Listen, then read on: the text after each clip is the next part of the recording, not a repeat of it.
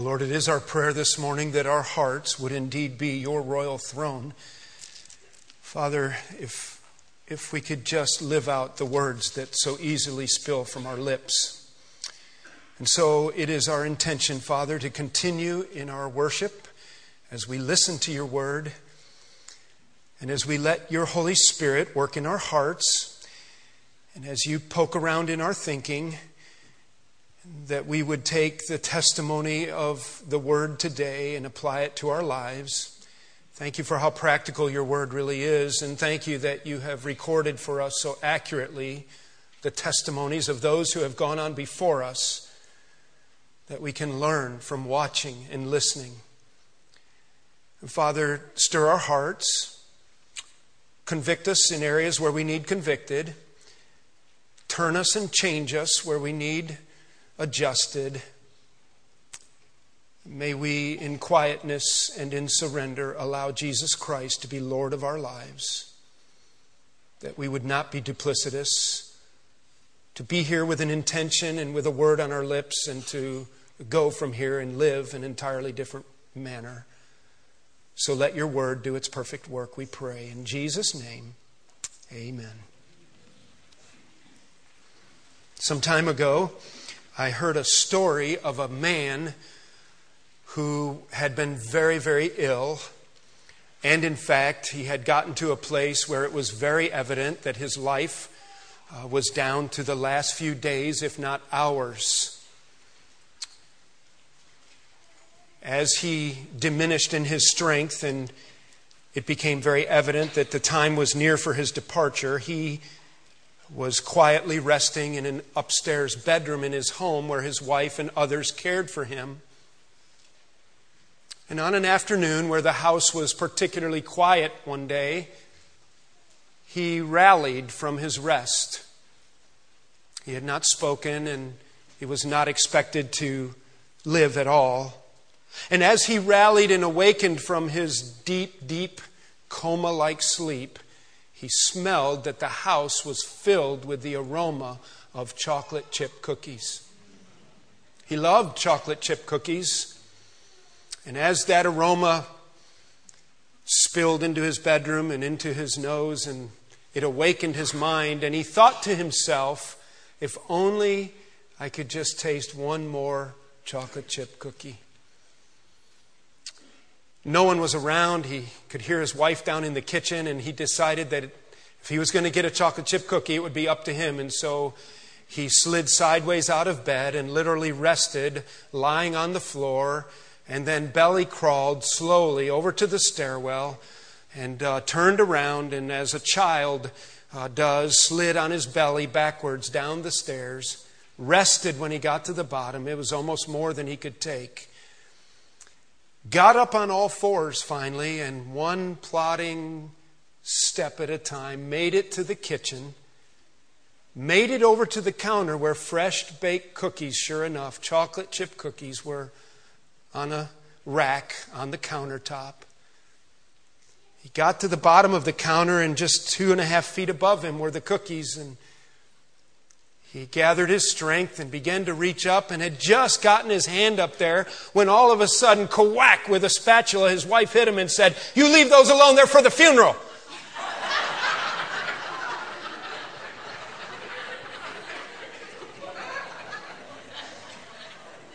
well, I needed you to laugh because the rest of the message is not funny. In fact, it's, it's quite serious. As I invite you to turn back to Genesis chapter 47, we have a man who is very old and he is ready to die. Like the man in our chocolate chip story, or make believe man, our Bible character is not make believe. His name is Jacob. But he has a privilege, and that is the privilege of recognizing that he is about to die. Do you know that many of us in this room will not know when it's our turn to die? It's a very serious subject and it's a very serious matter. Inevitably, as we take our character stories and our biographical sketches through the book of Genesis, uh, the, the old Papa Bear, Father Jacob now, like his father Abraham and like his father Isaac, has come to the place in his life where his days are few, and it appears that he's down to just literally hours to live. I want you to know that this morning our message is specifically about an old man and his final words. And so, therefore, really, practically speaking, our target audience this morning are the old men of the audience. You can define who you are. In our story, it's an aging man, and all of us are aging, that's for sure.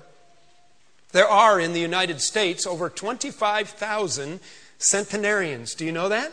A centenarian is someone who has attained the rich, ripe old age of 100. Janet and I were at the University of Maryland Medical Center this past Thursday morning for a semi annual checkup for Janet's kidney transplant, and praise God, it just surpassing all expectation. And a wonderful, beautiful, healthy wife, and thankful for that. And uh, it occurred to me the other day that Deanna Martin has phenomenal kidneys, and if you ever need one, she has one left. Okay? So, and they work great.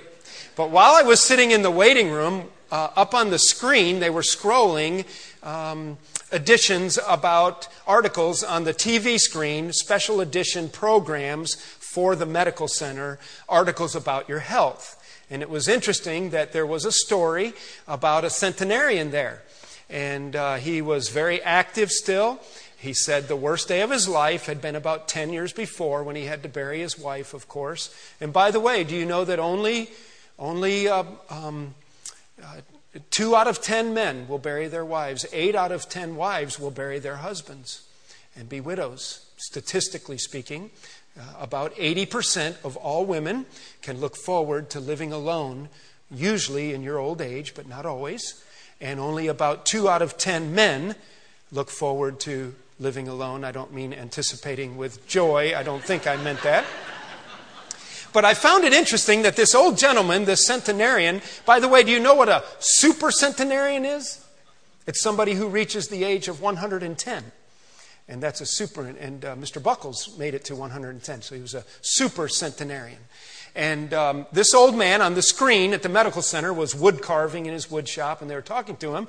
And I was struck by a comment that he made. He said, You know, I just feel like I'm 50 years old. And so I'm 50, so I thought to myself, Well, I feel like I'm 100 years old, I guess. So, um, but it happens in a hurry, doesn't it? And we are all aging. And in our story in the book of Genesis, in chapter 47, where we'll pick it up, we are now at the end of the life of Jacob. Jacob is the father of Joseph. Most of you, uh, if you don't know your Bible or this story very well, we've been working our way through Genesis, and I'll not take much time to review, but to put it in context and remind you, since it's been a number of weeks since we've been here, that we are now uh, in the story where Jacob is an old man and they're all living in Egypt. You remember that Joseph, with his coat of many colors, was betrayed by his brothers, sold into slavery into Egypt, and for over two decades lived in Egypt unbeknownst to his father whether he was even alive or not. This broke the heart of his father Jacob to the point that numerous times in the story we have heard Jacob say, I'm going to die. He says that repeatedly. In our story today, it's true. He really is going to die. The grief over losing his son Joseph and thinking that he was dead. Remember, his brothers took that coat of many colors and tore it and put goat's blood on it and fabricated a story that he had been killed. But uh, unbeknownst to them, God had a plan. And God was uh, in control, and we've dealt with all these different topics as we've been in the life of Joseph, as he's been in prison, as his brothers then uh, came down into Egypt. Remember, they were starving, and you remember how God got Joseph out of prison in that like three and a half minute unbelievable turnaround when the butler and the baker had forgotten all about him and he was essentially rotting in the prison cell. One day, the king of Egypt, the Pharaoh, had a dream and the, the guys remembered hey, there's a guy in prison that can interpret dreams. They brought Joseph up, and in, it is just the most unbelievable rise to power where he hears Pharaoh's dream. Remember, the skinny cows were going to eat the fat cows, and the skinny stalk, talk, sk, sk, sk, the skinny stalks of corn were going to eat the fat stalks of corn. And Joseph said, God has told me that the meaning of your vision is that there will be seven years of plenty.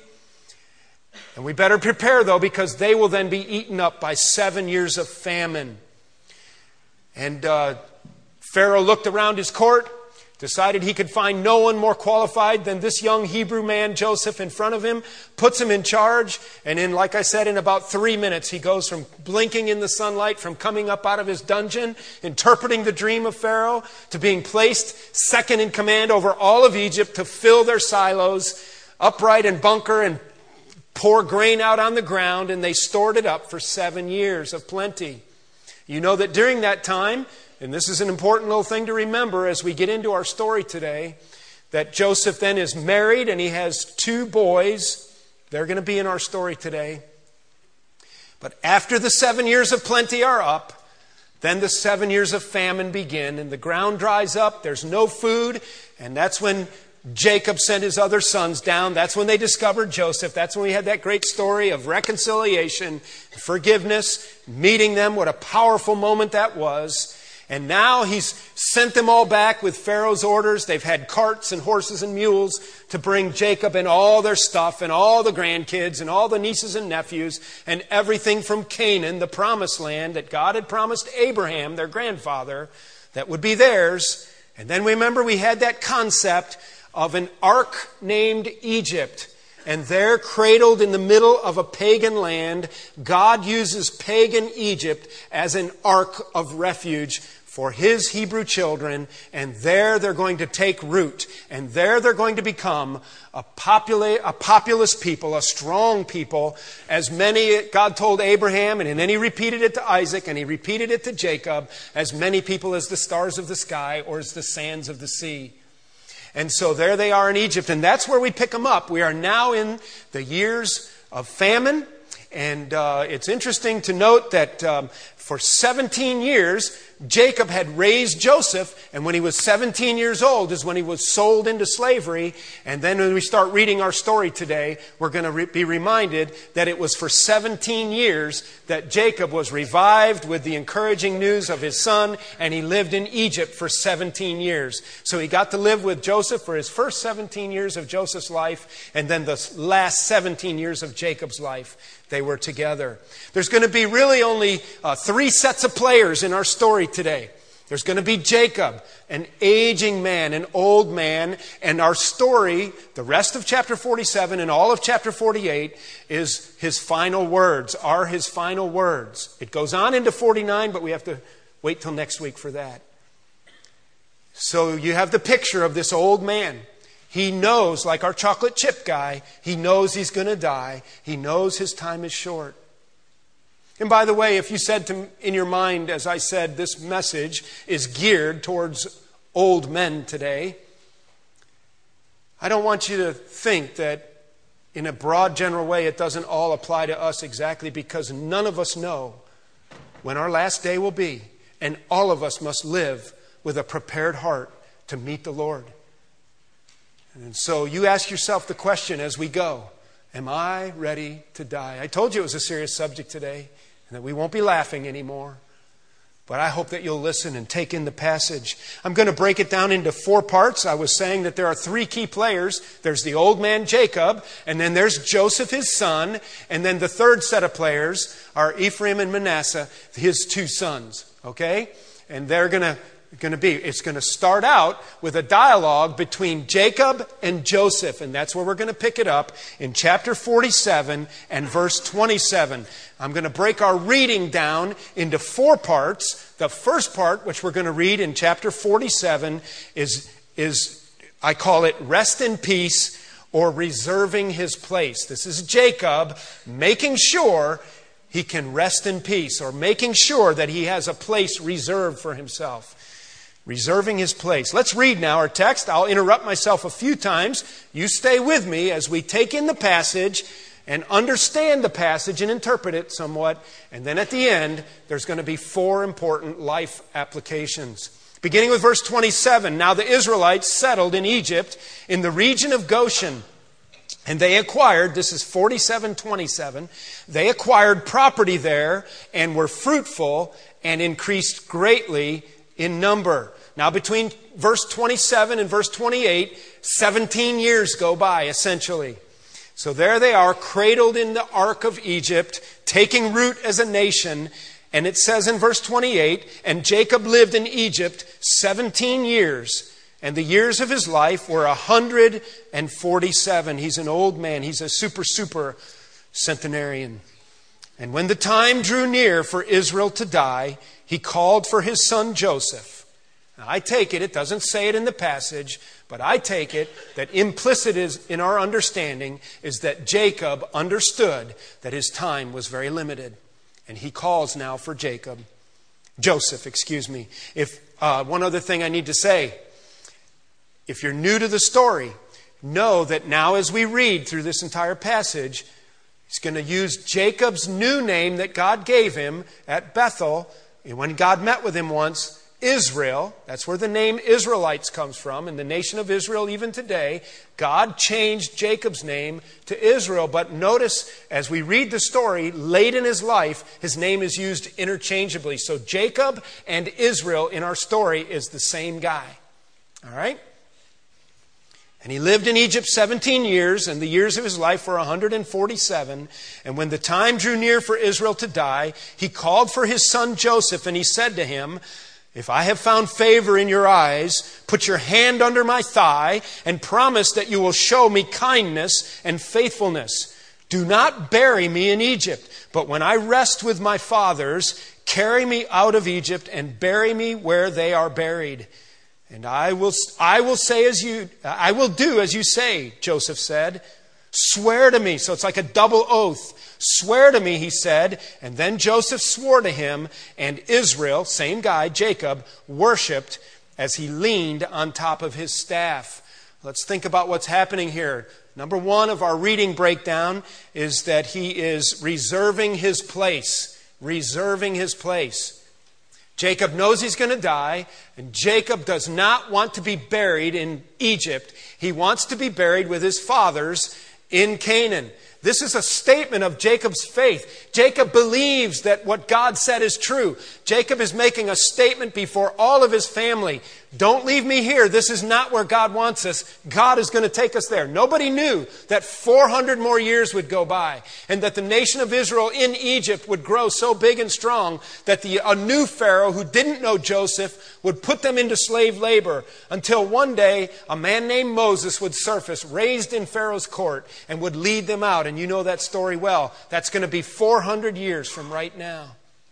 But Jacob wants Joseph to make a promise and a vow to him that he will not bury him and leave him in Egypt, but that they will take him up. He's actually going to get permission from Pharaoh to go do it now. Joseph himself will be carried. Joseph's going to do the same thing, but he's going to be carried by the children of Israel 400 years later uh, in a mummy and uh, carried up in a casket all the way to Canaan. It's an interesting little statement. We've seen it before. Do you remember Abraham? Grandpa Abraham, remember there's Abraham, then there's Isaac, then there's Jacob. Abraham had a servant named Eleazar, and Eleazar came to him on Abraham's command one day, and he said, Put your hand under my thigh. We've already talked about that. And this is a Middle Eastern way of making a vow. It's very strange to us Westerners.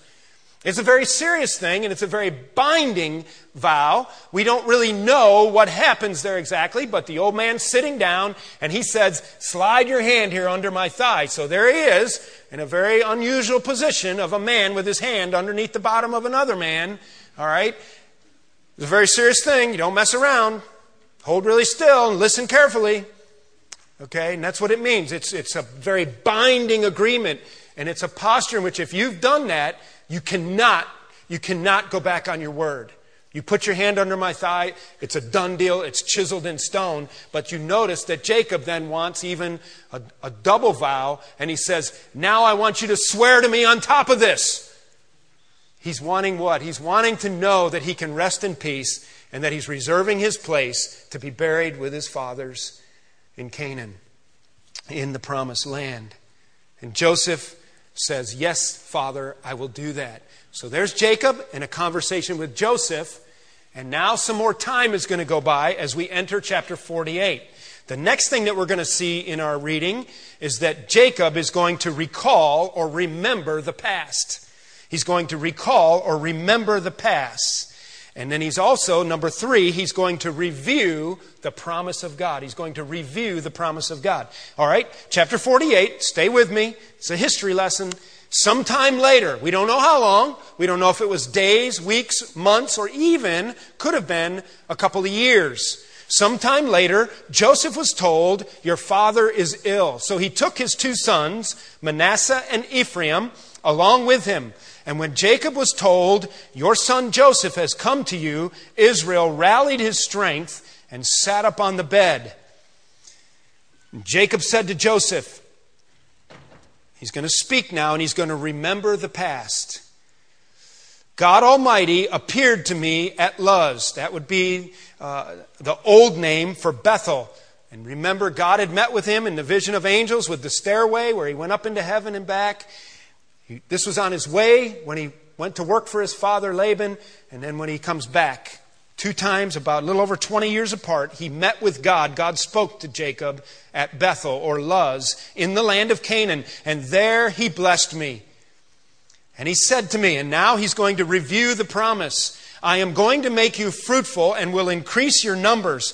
I will make you a community of peoples, and I will give this land as an everlasting possession to your descendants after you. So he repeats what God had already told Abraham, what God had told Isaac, and what God had told Jacob twice before. And Jacob, on his deathbed, musters the strength to sit up on the side of the bed and repeat to Joseph, This is what I remember. This is what God said. He spoke to me at Luz, and I want to review the promise with you. Now then, he goes on and he says something very strange in verse 5. Your two sons, speaking to Joseph, Jacob speaking to Joseph, now then, your two sons, born to you in Egypt, before I came to you here, will be reckoned as mine. Ephraim and Manasseh will be mine, just as Reuben and Simeon are mine. Reuben and Simeon were his two firstborn sons that we're going to see next week receive an anti blessing when he goes down the line of all of his sons and gives a prophetic statement and blessing about all of them right before he dies. But his two oldest, remember, had gone to the Shechemites, put them to the edge of the sword in an inappropriate way, and had wiped out an, an essentially an innocent people group. And and also his oldest son had slept with one of his wives, and so he was putting them aside. And now he is literally without Joseph's permission, I take it, announcing to Joseph that on my deathbed, I am adopting your two sons to become my two sons. And I think what part of what's happening here, and he's going to go into a reflection about his wife Rachel. Do you remember that he went and worked for Laban for seven years, Jacob did? Got snookered on his wedding night, and he ended up waking up on the next morning after his wedding night with her older sister Leah, the sad eyed Leah, who had a sad heart after that and he had children, and then he had children with both of their concubines before he finally got to marry the woman that he really loved, and that was Rachel. And so, what I think he's doing is he's reflecting back about how much he loved Rachel, and that really it was Rachel who he intended to be his wife. He didn't really mean to have all these other wives, it just happened. You know, oh, honey, it just happened. All right? And it's just, he didn't really mean to. And, and then he had two boys with her, but she died after having Benjamin. So Joseph and Benjamin were the only two sons that Jacob had with his beloved wife Rachel. And I think what he's doing is he's taking Joseph's two sons and adopting them in as though they were his two oldest sons, as though in proxy they are his two firstborn sons that will receive the blessing. Later on, when their tribes are established, they're going to sin and they're going to lose the blessing. And you'll recall that God will fulfill his promise of King Jesus is the he's not the lion of Manasseh, is he? He's not the lion of Ephraim. He's the lion of Judah, and it's going to be his third born. It's going to be Judah through whom God ultimately brings Jesus through the tribe of David, David then, and Jesus is born out of Judah's tribe. It's an interesting thing. We'll talk a little more about that later. But right now, on his deathbed, he's adopting his two grandsons to become his. Notice what it says. Now then, your two sons, verse 5, born to you in Egypt before I came to you here, will be reckoned as mine. Ephraim and Manasseh will be mine, just as Reuben and Simeon are mine. And Bible students agree that it's stated in such a way that it's as it were a replacement. Any children born to you after them will be yours. Okay, so he's differentiating. Joseph, if you have any more kids, they're your kids. But these two are mine. In the territory they inherit, they will be reckoned in the promised land someday. When they inherit Canaan, Eh, they will be reckoned under the names of their brothers. That is, the other boys, other children born to Joseph will be in the tribes under their brothers. As I was returning, he now, verse 7, flips over to remembering his sorrow of losing Rachel.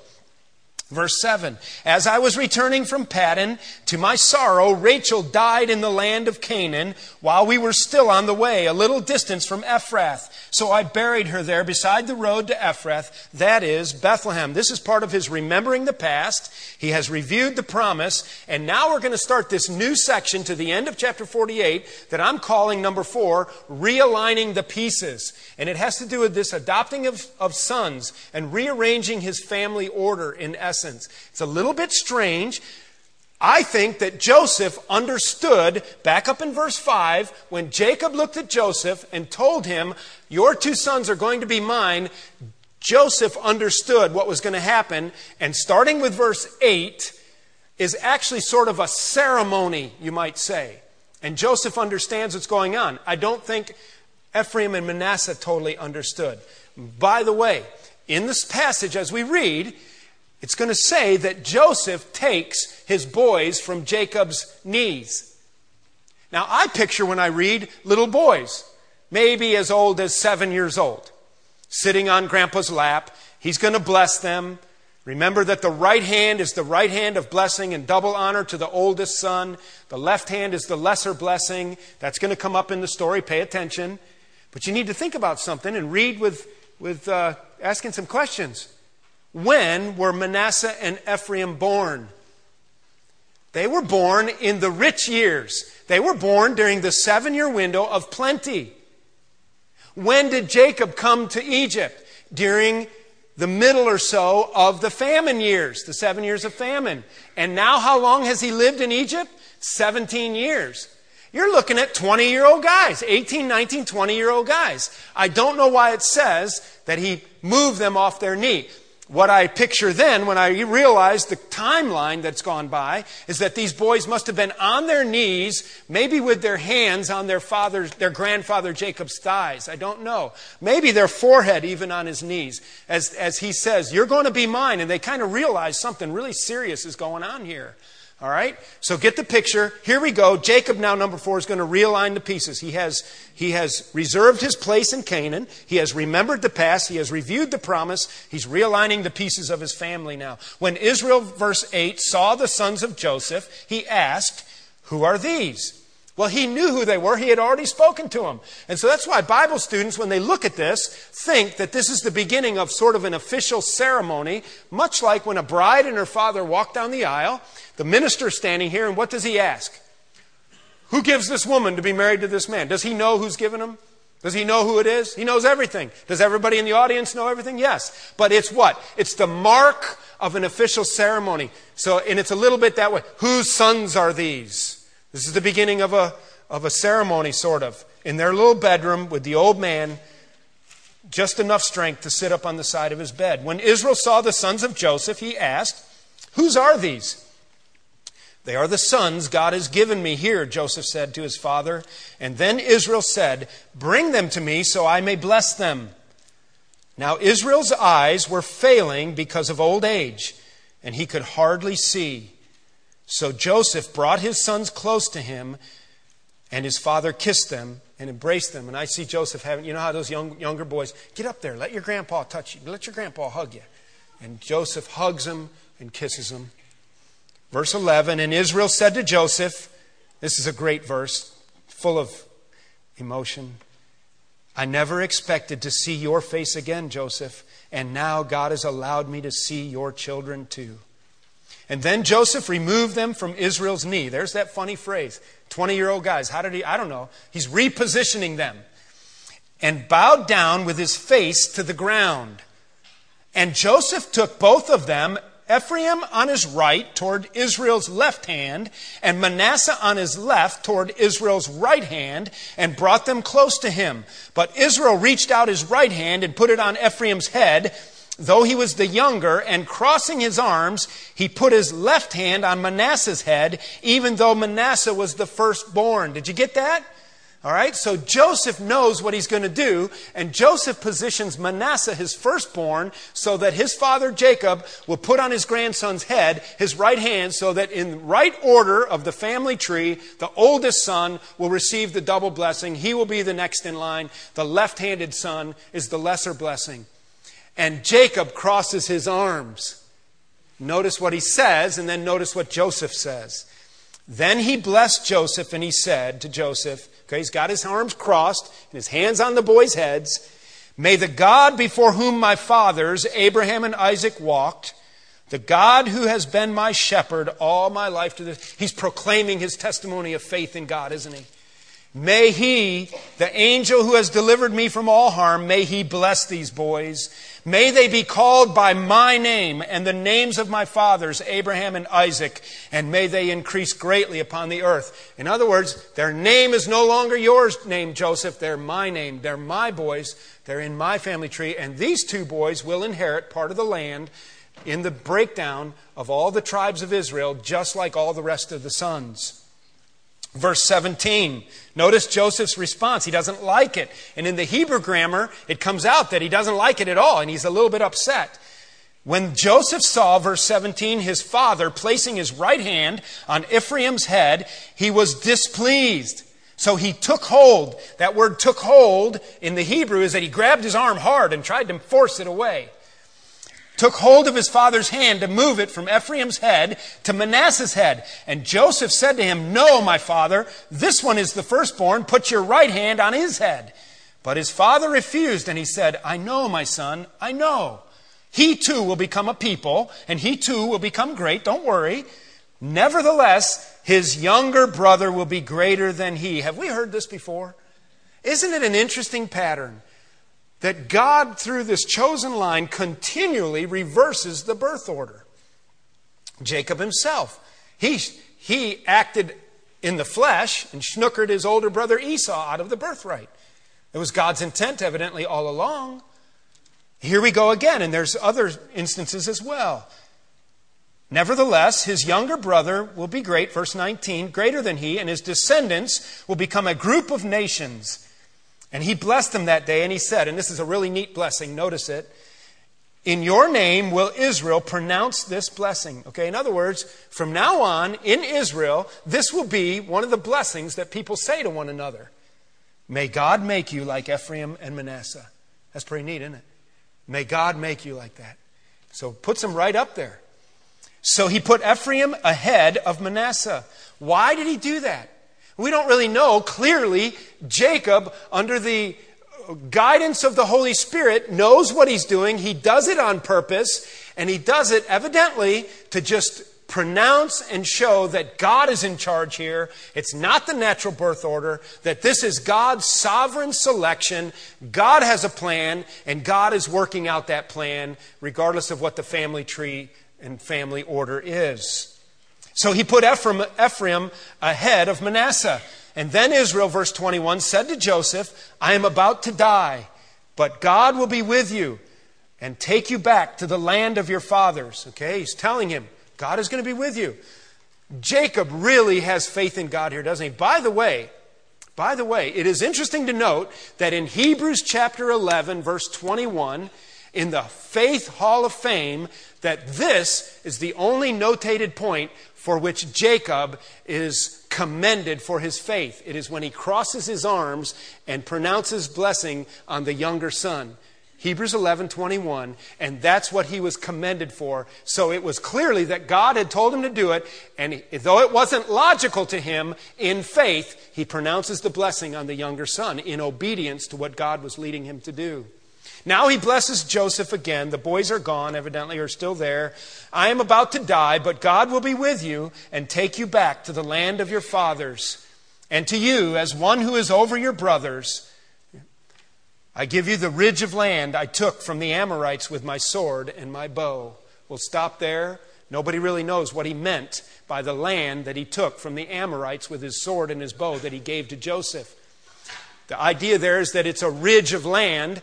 The word for ridge is the same word for Shechem.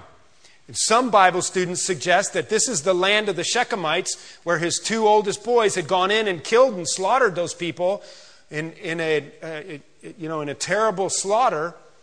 And though it was done inappropriately and Jacob condemned it, nevertheless, that land did become his. And instead of letting any of his older boys' sons get it, he wanted Joseph to have that part of the territory. There's some speculation on the wordplay there. It could also be that it's referencing an incident that occurred in Jacob's life that just is not, a, not recorded in history. That with the, board, with the bow and the sword, he took over some land Regardless, Joseph knew exactly what Jacob was talking about that there was a piece of ground, he was giving him that ground to bless him. Well, there you have it. That's uh, quite a history lesson, isn't it? Quite an unfolding of an old man sitting on his bedside. There he is. It occurred to me as I looked at this passage, though, that there are some, some applications that we can make in conclusion that would be helpful to us. This will not take too many more minutes. I trust that you'll stay engaged after all of that history unfolding and, and unfolding the passage. It occurred to me that, that Jacob on his bedside had a need to do some things. He had a need to make sure he had communicated to his children. And so I want to make four observations in conclusion of what an aging father needs. What an aging father needs. Number one, I want you to notice as Jacob did, that an aging father, number one, needs to embrace with reality this season of his life. Did you see that Jacob did that back in chapter 47 and verse 29 when we first started in? It said, When the time drew near for Jacob to die. It doesn't say, but as I said, it's implicit in the passage that he evidently understood. This is my time to go. I've got to take care of some things. I'll tell you something. We need to not want to die. That's not God's plan. And as we age, life gets difficult. We, not, we need to not pretend that we're somebody that we're not. All right? But one of the most important lessons that a father will ever teach his family is the last lesson he will ever teach them, and that is how to die. And you need to embrace this season of your life. Do you know that the psalmist has clearly stated that we're going to live three score and ten years? That's 70 years. Psalm 139 says that all of our days are written in his book, so none of us know how long we're going to live. We don't know if we're going to go in our youth like my 21 year old brother. We don't know. We don't know if we'll go in the middle of our strength years, as my father in law did of a brain tumor at age 51, 52. Or if you will live your 70 years and, like my father, make five more years when the old heart gives way. But one of the things that I personally use as a point of reference is what the psalmist said. He said to number your days, and he said three score and ten, that's 70 years. So I expect in my plan, I'm making plans for 70 years of productivity, and at 70 years, I'll check in and see if I have my strength still, and I'll keep going. Because God sometimes blesses you with more strength. But one of the things Jacob did is he understood the season of the life in which he was in. And if you don't do number two, you won't do number, if you don't do number one, you won't do number two. Number two is he trusted, an aging father needs to trust a steward with the details of his will.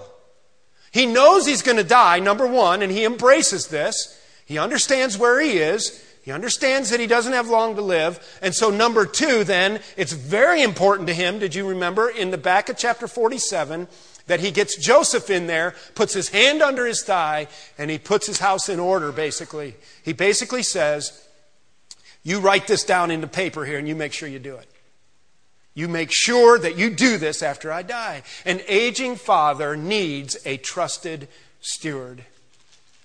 And do you know how often it is that we experience people who lose their spouse? Men, listen to me closely. And the man, for some reason, just didn't think he was going to die. And then the next thing you know, instead of checking out of the hospital, he goes to heaven. or something happens and he's gone and he doesn't have his house in order. Can I give you four phrases to put your house in order? Number one, do it in writing. Do it in writing.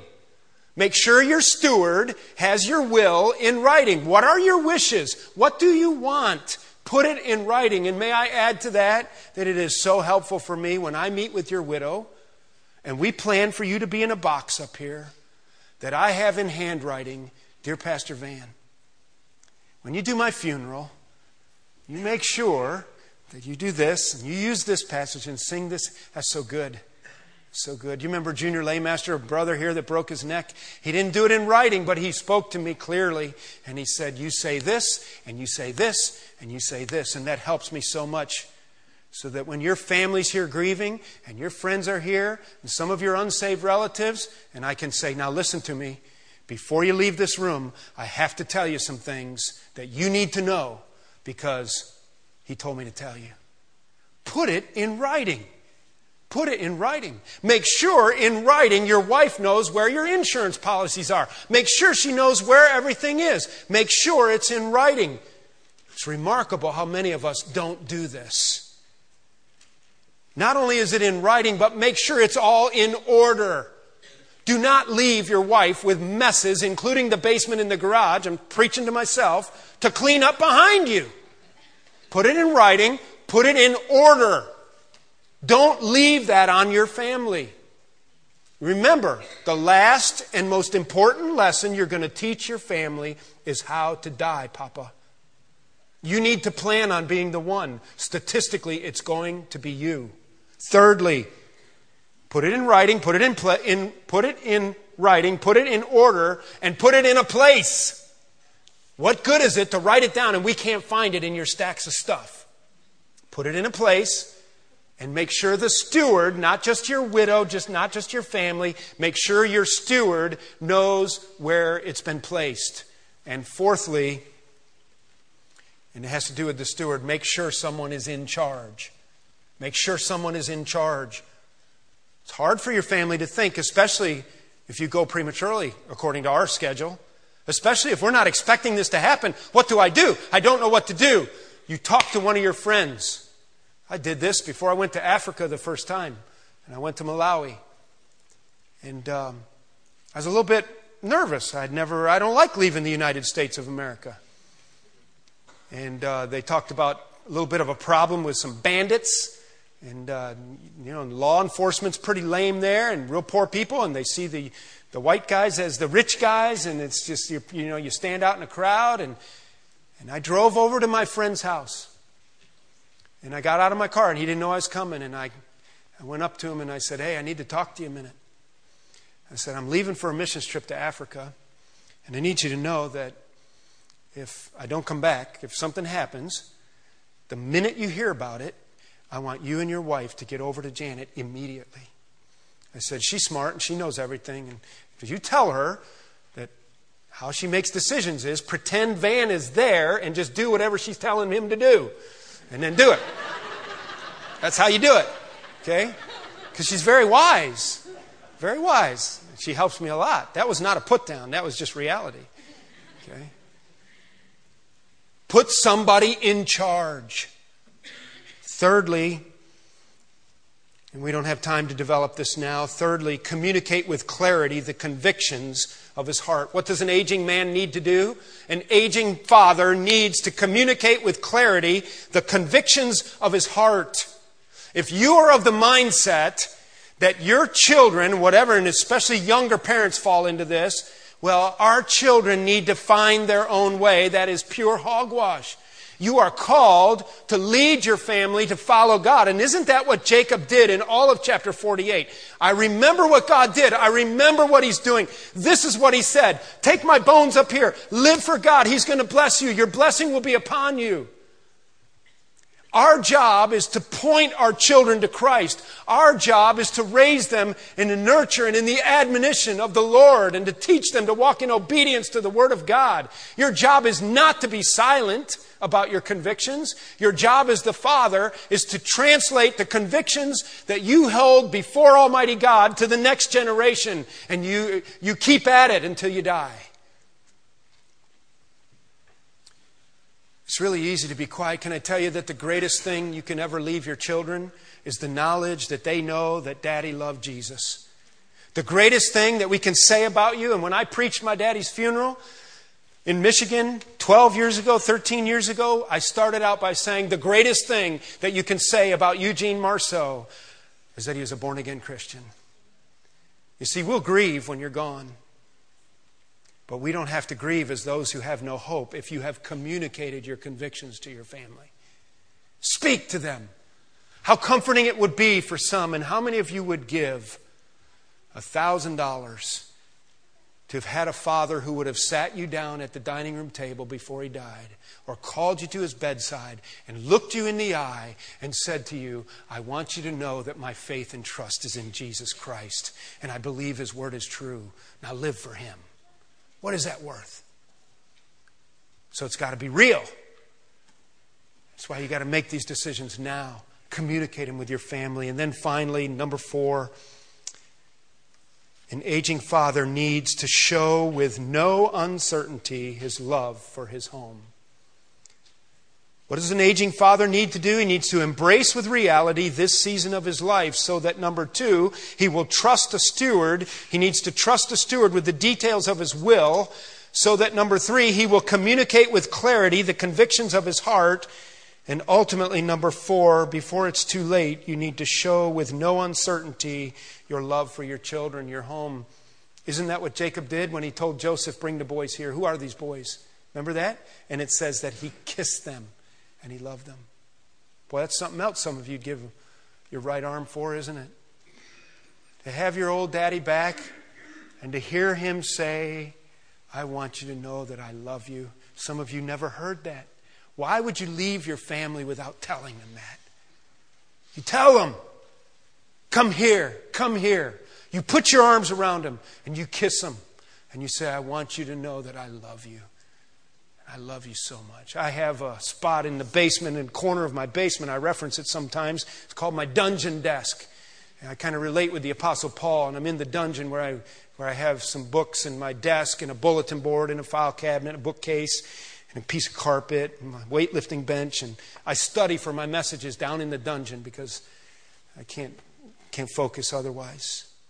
And I have pictures plastered all over, and Right in front of my desk, I have the last birthday card that I received from my father.